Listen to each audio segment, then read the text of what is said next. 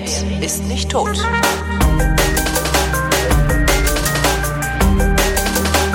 Willkommen zum Geschichtsunterricht einer Koproduktion von Vrindt und D-Radio Wissen und aus Köln zugeschaltet Matthias von Hellfeld. Guten Tag. Und der grüßt wie immer höflich und freundlich. Ähm, heute wird's feministisch. Ja. Ich bin es. Warum? Warum? Also wir reden über die Emma. Warum ist das ein so historisches Datum? Das also die M die Emma ist vor 40 Jahren zum ersten Mal an den Kiosken käuflich zu erwerben gewesen und wir haben dann gedacht, das ist doch eigentlich kein Thema für History, aber irgendwie haben wir gedacht, dahinter steckt natürlich auch die Geschichte der Frauenbewegung, der Emanzipation, ja, der Gleichberechtigung etc. etc. Ja, so, das stimmt, gesagt, auf, auf, den ersten Blick ein Medienthema, danach wird es dann genau, doch gesellschaftsrelevant. Genau, stimmt, und ja. wir haben gesagt, wir machen eine Sendung ohne Alice Schwarzer. Aber das habe ich gesagt, das möchte ich nicht. Und ähm, dann haben wir gesagt, gut, dann schauen wir einfach mal eben auf diese erste Zeitung. Das machen wir in unserem Beitrag, der ähm, dann immer an der zweiten Stelle in der Sendung steht. Und dann drumherum sozusagen gucken wir mal, wie das eigentlich angefangen hat und fragen uns auch so ein bisschen, warum um Gottes Willen ist eigentlich eine Ungleichgewichtigkeit zwischen Männern und Frauen äh, sozusagen über Jahrhunderte unserer, in unserer Gesellschaft prägend gewesen. Und dann am Schluss haben wir gesagt, da müssen wir natürlich auch gucken, wo stehen wir eigentlich heute und und da ist man dann relativ erstaunt, weil wir zwei würden wahrscheinlich sagen, Männer und Frauen sind gleichberechtigt, weil ich komme gar nicht auf die Idee, irgendwie da anders drüber zu denken. Und Na, wir, wir arbeiten aber auch in Kontexten, in denen das schon lange so ist. Also so ist es. So das ist es. darf man nie vergessen. Also in der Medienbranche, so ähm, jetzt klagt zwar gerade eine Kollegin vom ZDF äh, wegen ungleicher Bezahlung, ja. ähm, aber es, ich, ich mache jetzt seit nur Wann bin ich denn? Ja, seit 1992 bin ich berufstätig in der Medienbranche. Ja. Ähm, und ich habe das nie beobachtet, dass Frauen da nicht dass Frauen da genau. irgendwie benachteiligt werden. Ja. Genau, und das, das ist auch der Punkt. Also wir sind da sozusagen jetzt sozialisiert und haben gesagt, das ist vollkommen klar, Frauen sind äh, gleichberechtigt, gleicher Lohn und so weiter, jedenfalls in der Regel. Aber es gibt natürlich tatsächlich sehr, sehr viele Bereiche, in denen das noch nicht so ist und äh, oder in denen es zumindest nicht so weit fortgeschritten ist wie jetzt vielleicht bei uns in der Medienbranche.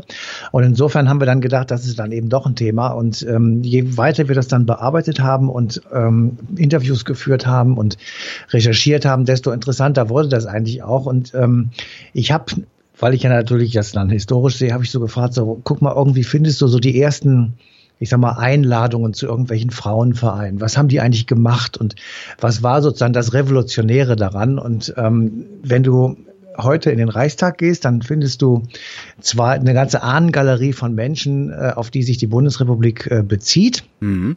Und äh, ein Bild davon ist Luise Peters. Ist eine alte Dame und so ein bisschen sieht so ein bisschen barock aus und so in der Kleidung des ja ausgehenden 19. Jahrhunderts, beginnenden 20. Jahrhunderts. Ähm, also man kennt die so aus den Familienalben als Urgroßmutter oder sowas. Ja, okay. So, mhm. dieses klassische Bild. so, und die war also eine der Frauen, die hier in Deutschland äh, führend waren und ähm, die so in der zweiten Hälfte des 19. Jahrhunderts die ersten Frauenvereine mitgegründet hat. Und da waren Frauen angesprochen, die sich versammelten und zusammenkamen und ich sage jetzt mal Kaffee und Kuchen hatten und das genäht Kaffee, haben. Die Erfinderin des Kaffeekränzchens. so ähnlich. und aber dann ähm, im Grunde genommen Dinge gemacht haben, die für uns heute total lächerlich sind. Also es wurde Konversation geübt. Es wurde äh, Englisch geredet. Also man sollte ein bisschen Englisch lernen. Es sollten Dinge besprochen werden unter den Frauen, ähm, die über Kunst und Kultur hinausgingen. Also Kunst und Kultur, das war immer schon so, dass da Frauen, wenn Gäste nach Hause kamen, also in der Lage sein sollten, eine perfekte Gastgeberin zu spielen. Wir reden jetzt über das Bürgertum, ne? Also ja, nicht, also, nicht über die, die, die einfachen Arbeits. Äh ja, da war das natürlich noch ein bisschen anders, ja. aber reden wir mal erstmal, da, da kommen wir aber gleich über, zu. Über diejenigen, die die Gesellschaft dann im Grunde auch gestaltet haben. Und, und so ist es. Okay. So ist es, ne? Und äh, also da waren Frauen tatsächlich nur so, ich sag mal in Anführungsstrichen Beiwerk, wenn Besuch kam. Die sollten also natürlich gut zu essen haben und gut gekocht haben und das alles auch super servieren können und nett anrichten und eben auch ein bisschen Konversation machen, ein bisschen was über Theater und über Literatur wissen. Und äh, aber ansonsten waren sie tatsächlich definitiv hinter den Männern eingereiht, jedenfalls was die Öffentlichkeit angeht. Im Haus selber war das natürlich ein bisschen anders, da hatten sie wohl schon das Sagen. Mhm. Ähm, aber eben in der Öffentlichkeit spielten sie im Grunde genommen überhaupt keine Rolle. Sie waren, ähm, hatten keinerlei Rechte, sie durften nicht wählen, sie durften sich nicht in politischen Vereinen organisieren, sie durften nicht Teilnehmer der beginnenden Parteien werden, ähm, und zwar in allen. Das war einfach nicht üblich und auch in den Gewerkschaften waren sie nicht. Und das würde, das änderte sich dann ähm, ich sag mal, am Ende des 19. Jahrhunderts, als eben einerseits diese Frauenvereine auftauchten, von denen ich gerade erzählt habe, die so ein bisschen bürgerlich angehaucht waren. Auf der anderen Seite gab es aber auch das, was du eben angemerkt hast, nämlich ich sag mal, Frauenorganisationen für Frauen aus der Arbeiterschaft, ja. ähm, sozialistische Frauenverbände, sozialistische Frauenunion und Organisationen. Und da kommt also ein Name ganz wichtig ins Spiel, das ist Clara Zetkin. Mhm. Und Clara Zetkin hat also äh, als Gründerin und Mitbetreiberin sozusagen der sozialistischen Frauenvereine eben tatsächlich da eine sehr starke Politisierung hineingebracht und hat gesagt, die Unterschiedlichkeit der Rollen zwischen Männern und Frauen liegt nicht daran alleine, dass Männer solche Idioten sind und sich sozusagen der Kreativität und der Fähigkeiten von Frauen äh, fernhalten, weil sie denken, sie seien etwas Besseres, sondern das ist einfach Ausdruck einer ungerechten Wirtschaftsordnung. Und die Gleichberechtigung zwischen Männern und Frauen kann eben erst in der vollendeten sozialistischen Gesellschaft stattfinden, wo eben alle Menschen, unabhängig ihres Geschlechtes, äh, gleichen Zugang zu Arbeitsmöglichkeiten haben und gleiche Besitzverhältnisse an Produktionsmittel herrschen und sozusagen die strukturelle Ungleichgewichtigkeit zwischen Männern und Frauen eben dadurch sozusagen von sich aus schon ähm, mehr oder weniger im Nüs verschwindet, würde man hier in Köln ja. sagen, also einfach weg ist. So, und ähm, das ist natürlich. Äh, Aber Luise, Luise Peters wollte was ganz anderes, oder? Luise Peters war im Grunde genommen äh, auf ihre Art im Bürgertum genauso revolutionär wie Clara Zetkin für die gesamte Gesellschaft, also dass Frauen sich überhaupt organisieren.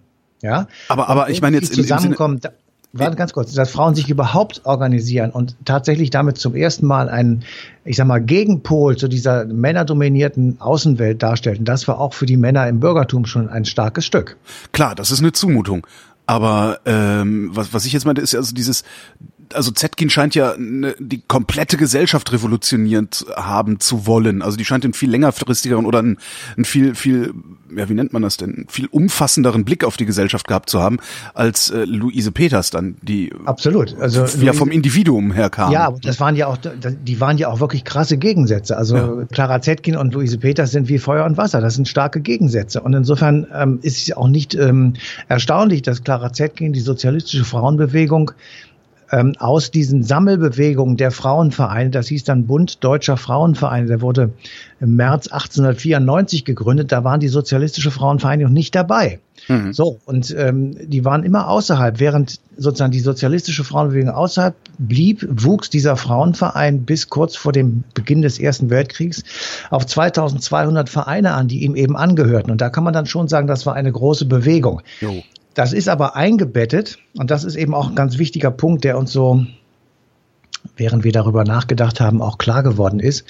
Es finden eben am Ende des 19. Jahrhunderts sozusagen Gegenbewegungen statt zu dem, was während des 19. Jahrhunderts dieses Land so extrem verändert hat, nämlich die Industrialisierung die damit verbunden war, dass einerseits die Agrargesellschaft etwas zurückgedrängt wurde, eben zugunsten dann der aufkommenden Industriegesellschaft, mit dem Anwachsen der Städte, mit der Urbanisierung des Landes, mit phasenweise schweren Armutszeiten, wo also wirklich Menschen aufgrund struktureller Defizite äh, in der Gesellschaft eben arm bleiben mussten, egal wie viel sie arbeiteten. Mhm. Wir hatten ein paar Missernten, wir hatten schwere soziale Verwerfungen hier während des 19. Jahrhunderts, wir hatten Fluchtwellen also im 19. Jahrhundert sind etwa fünf Millionen Deutsche aus dem Land gegangen. Ähm, wir hatten am Anfang des Jahrhunderts ungefähr 25 Millionen Menschen insgesamt hier. Und äh, zu Beginn des zweiten, des ersten Weltkrieges waren es 60 Millionen. Also könnte man, kann man sich mal vorstellen, es sind 40 Millionen Menschen mehr und fünf Millionen sind noch gegangen. Ja. Also das muss eine unglaubliche Fluktuation hier gegeben haben, eben aufgrund dieser neuen arbeits- und gesellschaftlichen Organisationsverhältnisse. Mhm. Und da sind eben sehr viele soziale Bewegungen entstanden. Nicht nur die politischen Parteien, die sich alle so am Ende, Mitte bis Ende des 19. Jahrhunderts etablieren, also SPD auf der einen Seite, Zentrum auf der anderen Seite, dann liberale Parteien. Also es gab eben äh, da eine Aufbruchbewegung, die Gewerkschaften beginnen ihre Arbeit. Es gibt Unternehmerverbände auf einmal als Gegenpol. Es äh, setzt sich die Einsicht durch, dass also eine große Arbeiterschaft auch eine große Organisation braucht, um sich vernünftig gegenüber den Unternehmern in Lohnverhandlungen, Arbeitsbedingungen etc. auch durchsetzen zu können.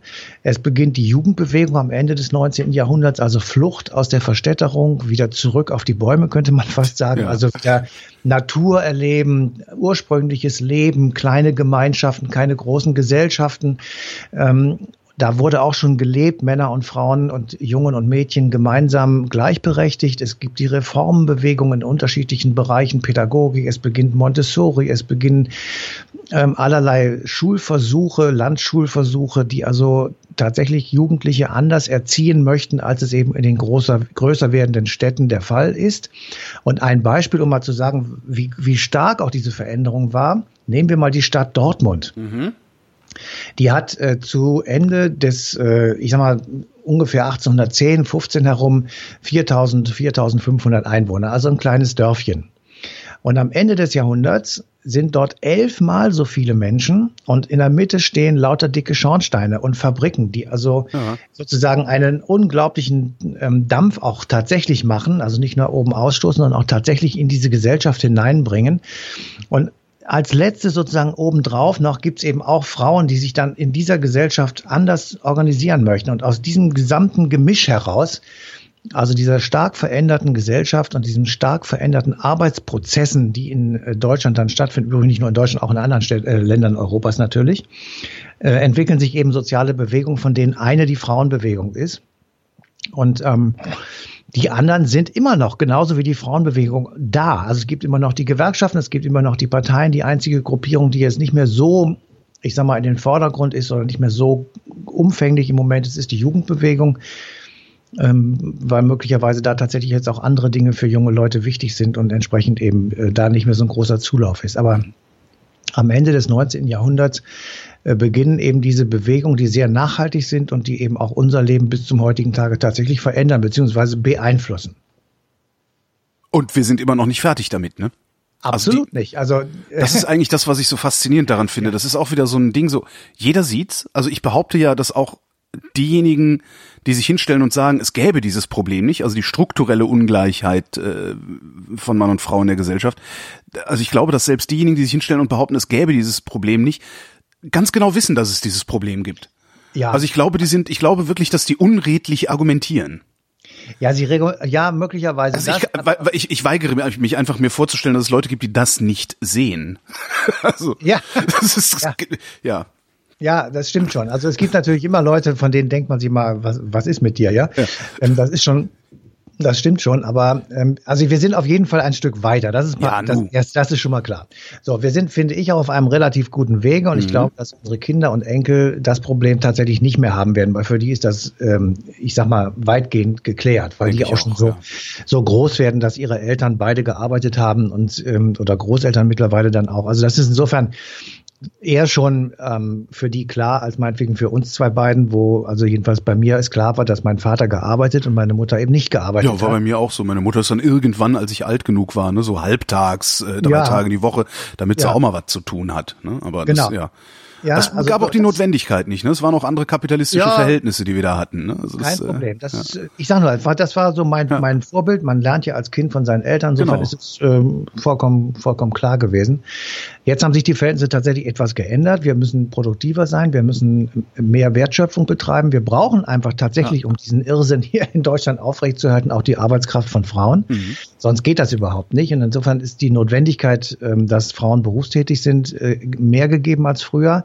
Dadurch ergibt sich selbstverständlich auch eine stärkere Teilhabe am öffentlichen Leben. Sie sind einfach im Berufsbild der Gesellschaft viel stärker vertreten als früher. Und dadurch tritt die Ungleichheit natürlich auch viel stärker zutage. Ne? Ja, aber mittlerweile ist es ja trotzdem so, dass es eben in vielen Berufen auch schon tatsächlich Frauen in Führungspositionen ja. gibt. Das, wird, das ist immer noch nicht ausreichend, das ist richtig. Deswegen gibt es Frauenquoten und andere Dinge. Aber ähm, es, es ändert sich eben tatsächlich doch, keine Frage. Aber in, immer noch gibt es eben sehr viele Dinge zu tun. Und das kann man wahrscheinlich am ehesten daran merken, dass es natürlich unendlich viele Studien über Einstellungen gibt, über, äh, ich sag mal, Differenzen zwischen öffentlich bekundeten Dingen und dem, was man in seinem Privatleben dann tatsächlich macht. Das hm. ist ja oft sehr unterschiedlich. ja. Ja, und da haben wir dann natürlich auch gesucht nach und eine nee, Frau gefunden, eine Wissenschaftlerin, das ist Dr. Sarah Speck mhm. aus Frankfurt und äh, die erzählt mal so ein bisschen, wie ambivalent oder unsicher oder noch im, im Prozess der Veränderung befindlich eben dieses Geschlechterverhältnis heute auch bei jüngeren Leuten tatsächlich noch ist. Hier sagt die Forschung, und ich würde das eben auch äh, so bestätigen, dass wir ein hochgradig ambivalentes Bild zeichnen müssen. Also, dass es einerseits einen massiven Wandel innerhalb der Geschlechterverhältnisse gibt, dass wir eine hohe Zustimmungsrate etwa haben zu Fragen der Gleichberechtigung, dass die Erwerbsquote von Frauen sehr hoch gestiegen ist und dass sich Bilder von Männlichkeit und Weiblichkeit äh, stark verändert haben. Andererseits zeigen Studien immer wieder, dass wir einen großen Fortbestand von traditionellen Geschlechterbildern haben, auch von Strukturen der Arbeitsteilung. Wir haben Phänomene wie die gläserne Decke weiterhin. Wir haben einen fortbestehenden Sexismus im Alltag und eine fortwährende Diskriminierung von Frauen im Berufsbereich. Und ein weiteres Problem, was immer wieder auch in Studien festgestellt wird, ist der Fortbestand geschlechtlicher Arbeitsteilung, insbesondere in der Hinsicht, dass der Haushalt meistens in Händen von Frauen bleibt. Also auch bei Paaren, die sich als gleichberechtigt verstehen und meinen, alles 50-50 zu machen oder das als Anspruch haben, dass es auch in diesen Fällen meistens so ist, dass die Frauen den Großteil der Haus- und Sorgearbeit stemmen. Ja, das ist das, was mich auch immer wieder fasziniert. Das, das, ja. äh, beide, gehen, beide gehen 40 Stunden die Woche arbeiten. Sie macht den Haushalt. Was macht er eigentlich?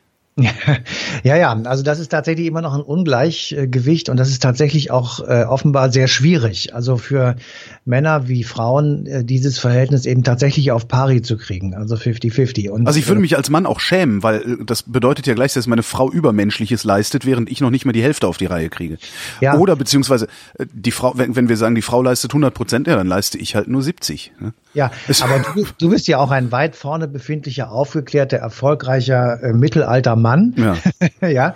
Ähm, du kannst darüber nachdenken, du reflektierst das alles und du kriegst dann vermutlich jedenfalls auch dein tatsächliches Verhalten in Übereinstimmung gebracht mit dem, was dein Kopf dir sagt. Das ist ja auch super. Aber es gibt eben sehr viele Menschen und das fand ich sehr interessant, dass das immer noch so ist, auch mhm. bei jüngeren mhm. Leuten. Also die Studie, von denen sie da erzählt, sind eben äh, auch auf unterschiedliche Alterskohorten ausgerichtet gewesen, dass eben tatsächlich da immer noch eine Differenz besteht und dass offensichtlich Frauen oder Mädchen muss man dann ja fast noch sagen, also junge, sehr junge Frauen auch das dann tatsächlich wieder mehr hinnehmen. Also es gibt möglicherweise jetzt nicht gerade eine Rolle rückwärts, aber es gibt eben tatsächlich wohl auch äh, hier und da ich sag mal, die, der, der Wunsch, nach den traditionellen Familienvorstellungen wieder zurückzukehren. Restauration, ja. Man könnte sagen Restauration. ähm, man äh, sollte aber auch tatsächlich jetzt, wir sind ja im Jahr 2017 und da gibt es eine Bundestagswahl oder äh, jedenfalls in Deutschland eine Bundestagswahl und mehrere Landtagswahlen, wenn ich das richtig im Kopf habe und überall wird die AfD auftauchen. Und ich habe da mal geguckt, ähm, wie ist das denn bei denen? Da könnte man ja den Verdacht haben, dass man dort auf ein relativ traditionelles Frauenbild und Familienbild stößt und die Vermutung ist auch richtig. Mhm. Ähm, also die, die AfD hat so eine ganz starke Hinwendung wieder zur Familie und zur Ehe sozusagen als Keimzelle einer wie auch immer definierten bürgerlichen Gesellschaft. Die ja, AfD, vor allem die, die Ehe im Sinne von, also Familie im Sinne von Vater, Mutter, Kind. Ne? Also die Vater, lehnen ja Mutter, auch, kind. die lehnen ja auch gleichgeschlechtliche Beziehungen ab. Absolut. Ähm, obwohl auch nachgewiesenermaßen Kinder in gleichgeschlechtlichen Beziehungen nicht nur nicht schlechter aufwachsen als in ähm, gemischt geschlechtlichen ja.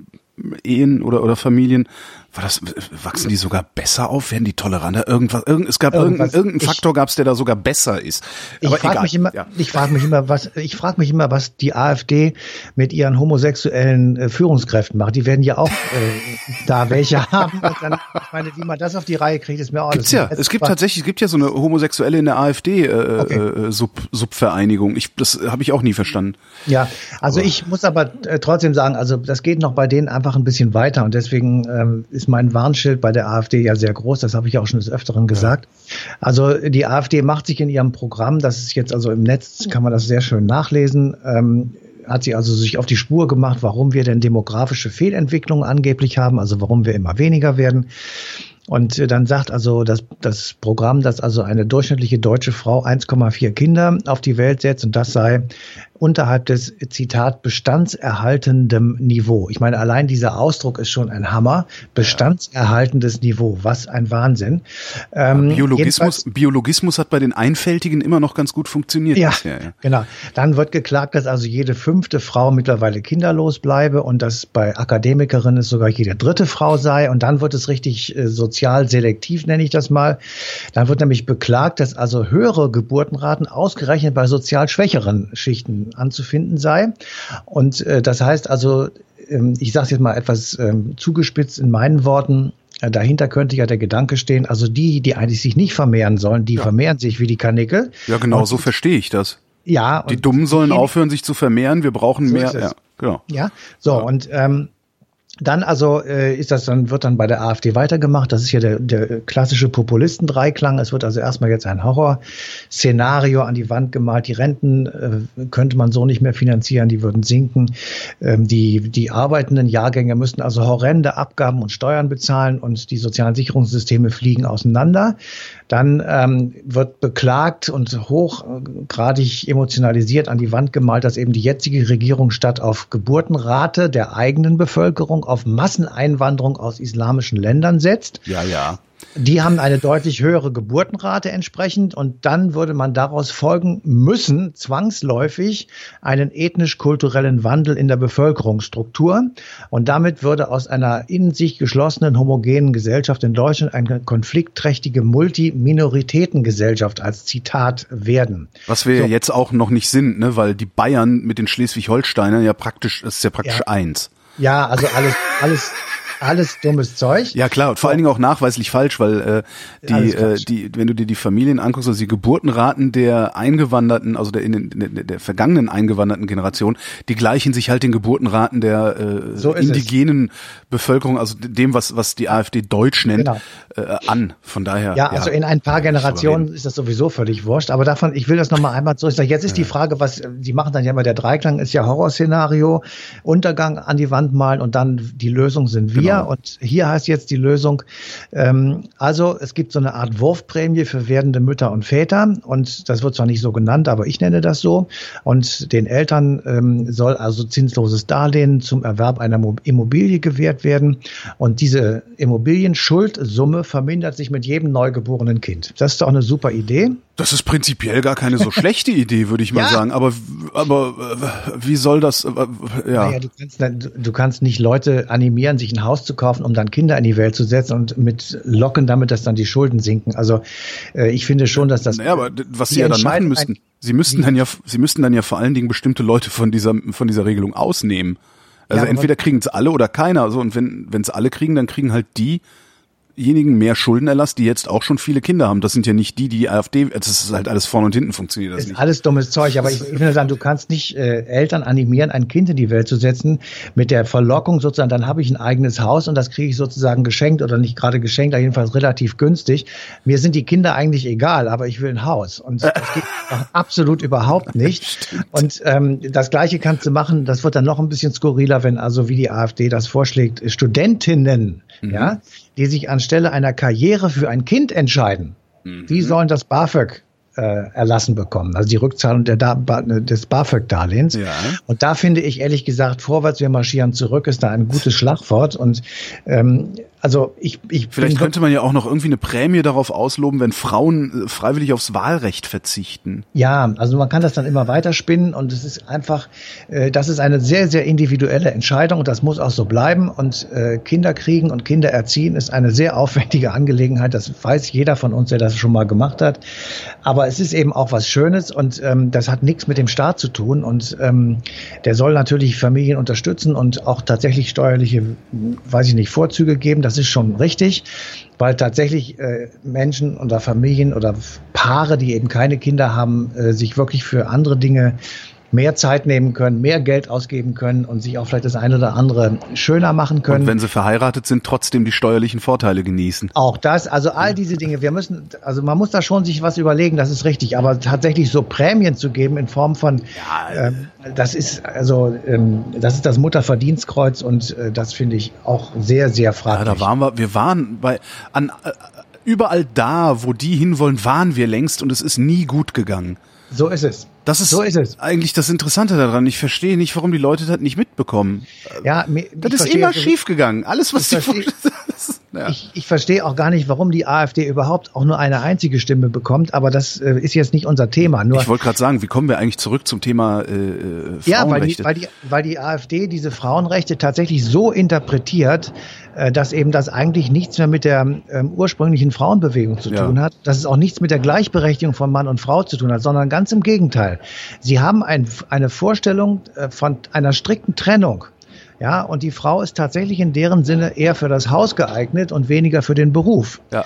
Sie soll den Mann da in Ruhe lassen und äh, dann kommen so hintergründig, unterschwellig einfach, dann haben wir auch unser Arbeitsmarktproblem gelöst, wenn die Frauen nicht arbeiten dann äh, müssen halt alle Jobs von Männern besetzt werden und damit äh, ist sehr viel auf unserem Arbeitsmarkt gelöst.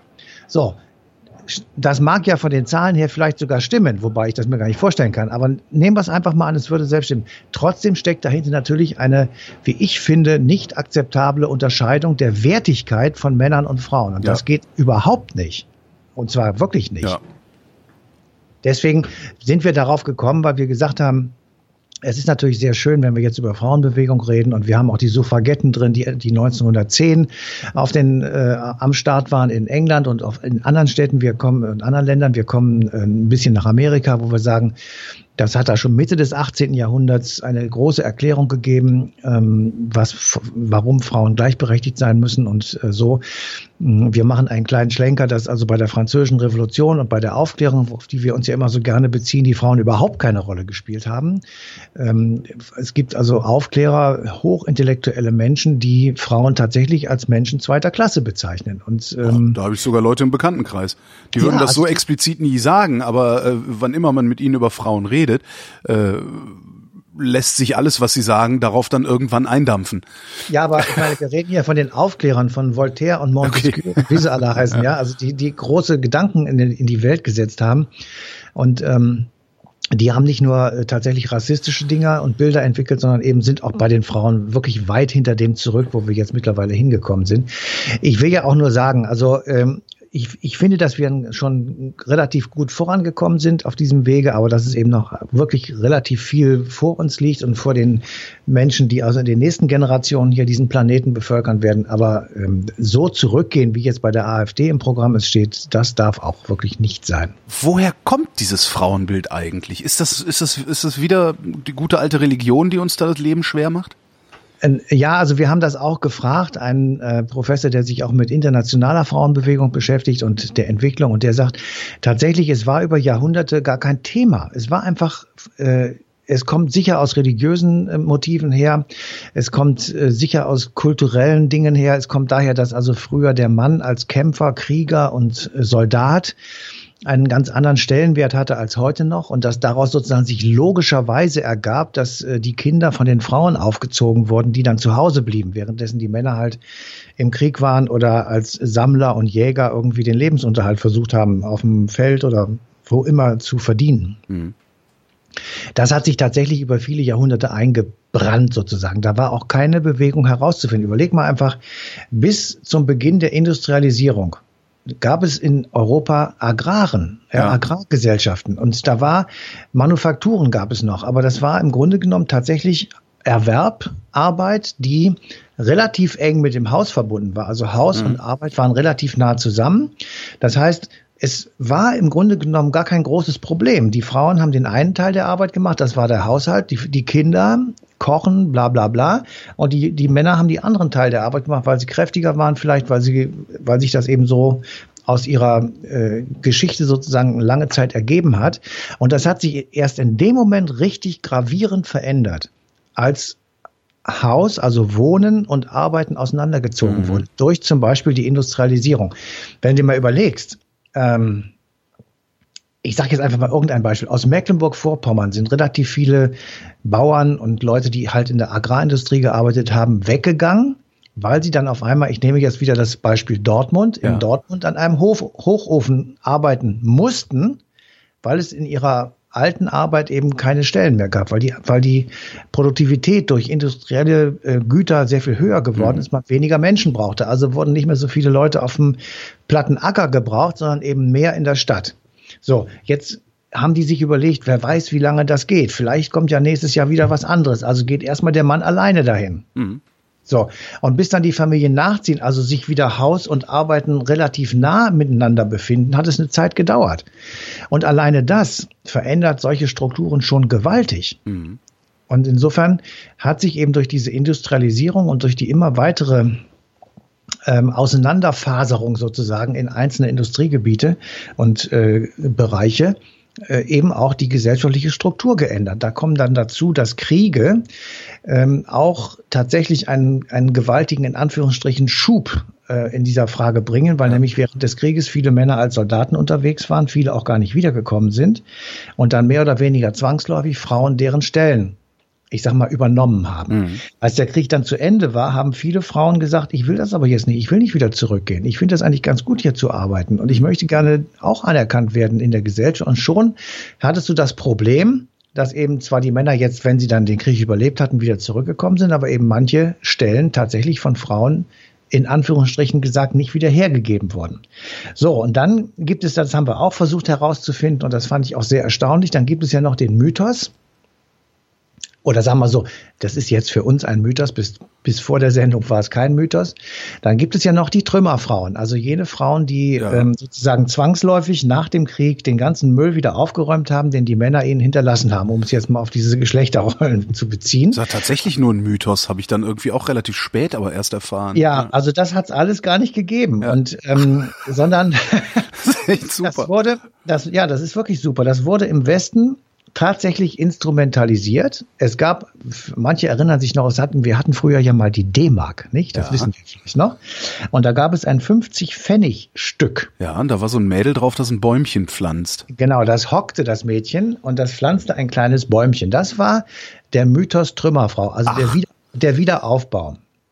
Und der wurde in der, im Westen wurde der sehr, sehr stark, äh, naja, nach vorne gehalten. Es wurden äh, Bundesverdienstkreuze verliehen, es wurden äh, Mahnmale und Gedenktafeln aufgestellt und so weiter. Dabei hat es die im Westen überhaupt nicht gegeben. Die Trümmerfrauen hat es nur im Osten gegeben. Ach was? natürlich im Ostteil von Berlin.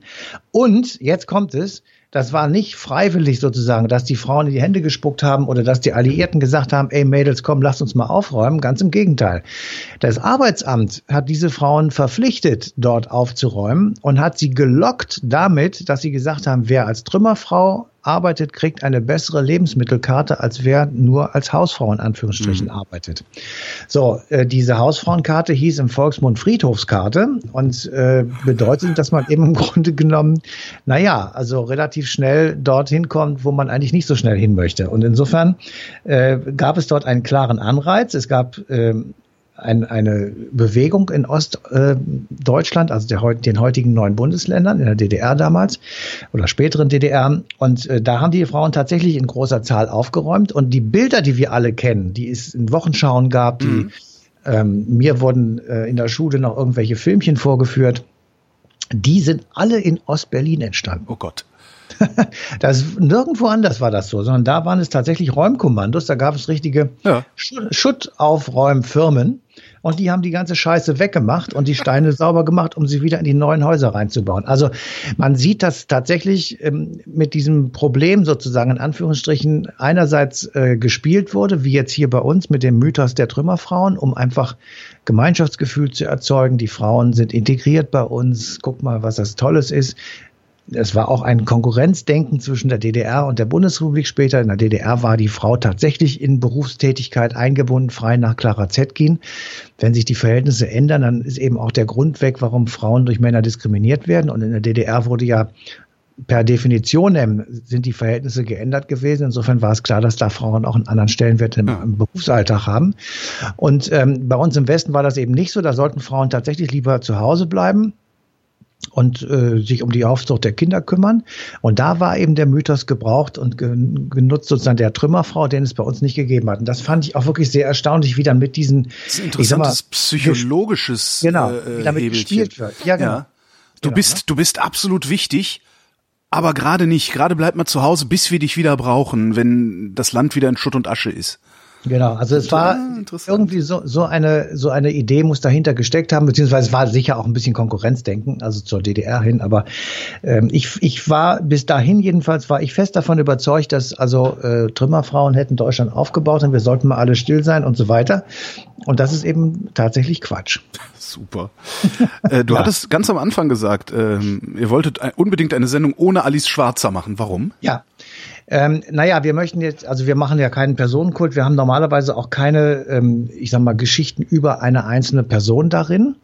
Ähm, und deswegen haben wir gesagt, äh, lassen wir das in diesem Falle auch so, aber wir nehmen tatsächlich die Zeitung, die sie ja gegründet hat, und nehmen sie sozusagen als Sprachrohr und sagen, also äh, Emma ist tatsächlich eine Zeitung, die es auch 40 Jahre danach, nach der Gründung, noch in den Kiosk schafft mhm. und die heute das finde ich wirklich erstaunlich, eine sehr, sehr junge Leserschaft hat. Also 30 Prozent der Leser sind unter 30. Oi.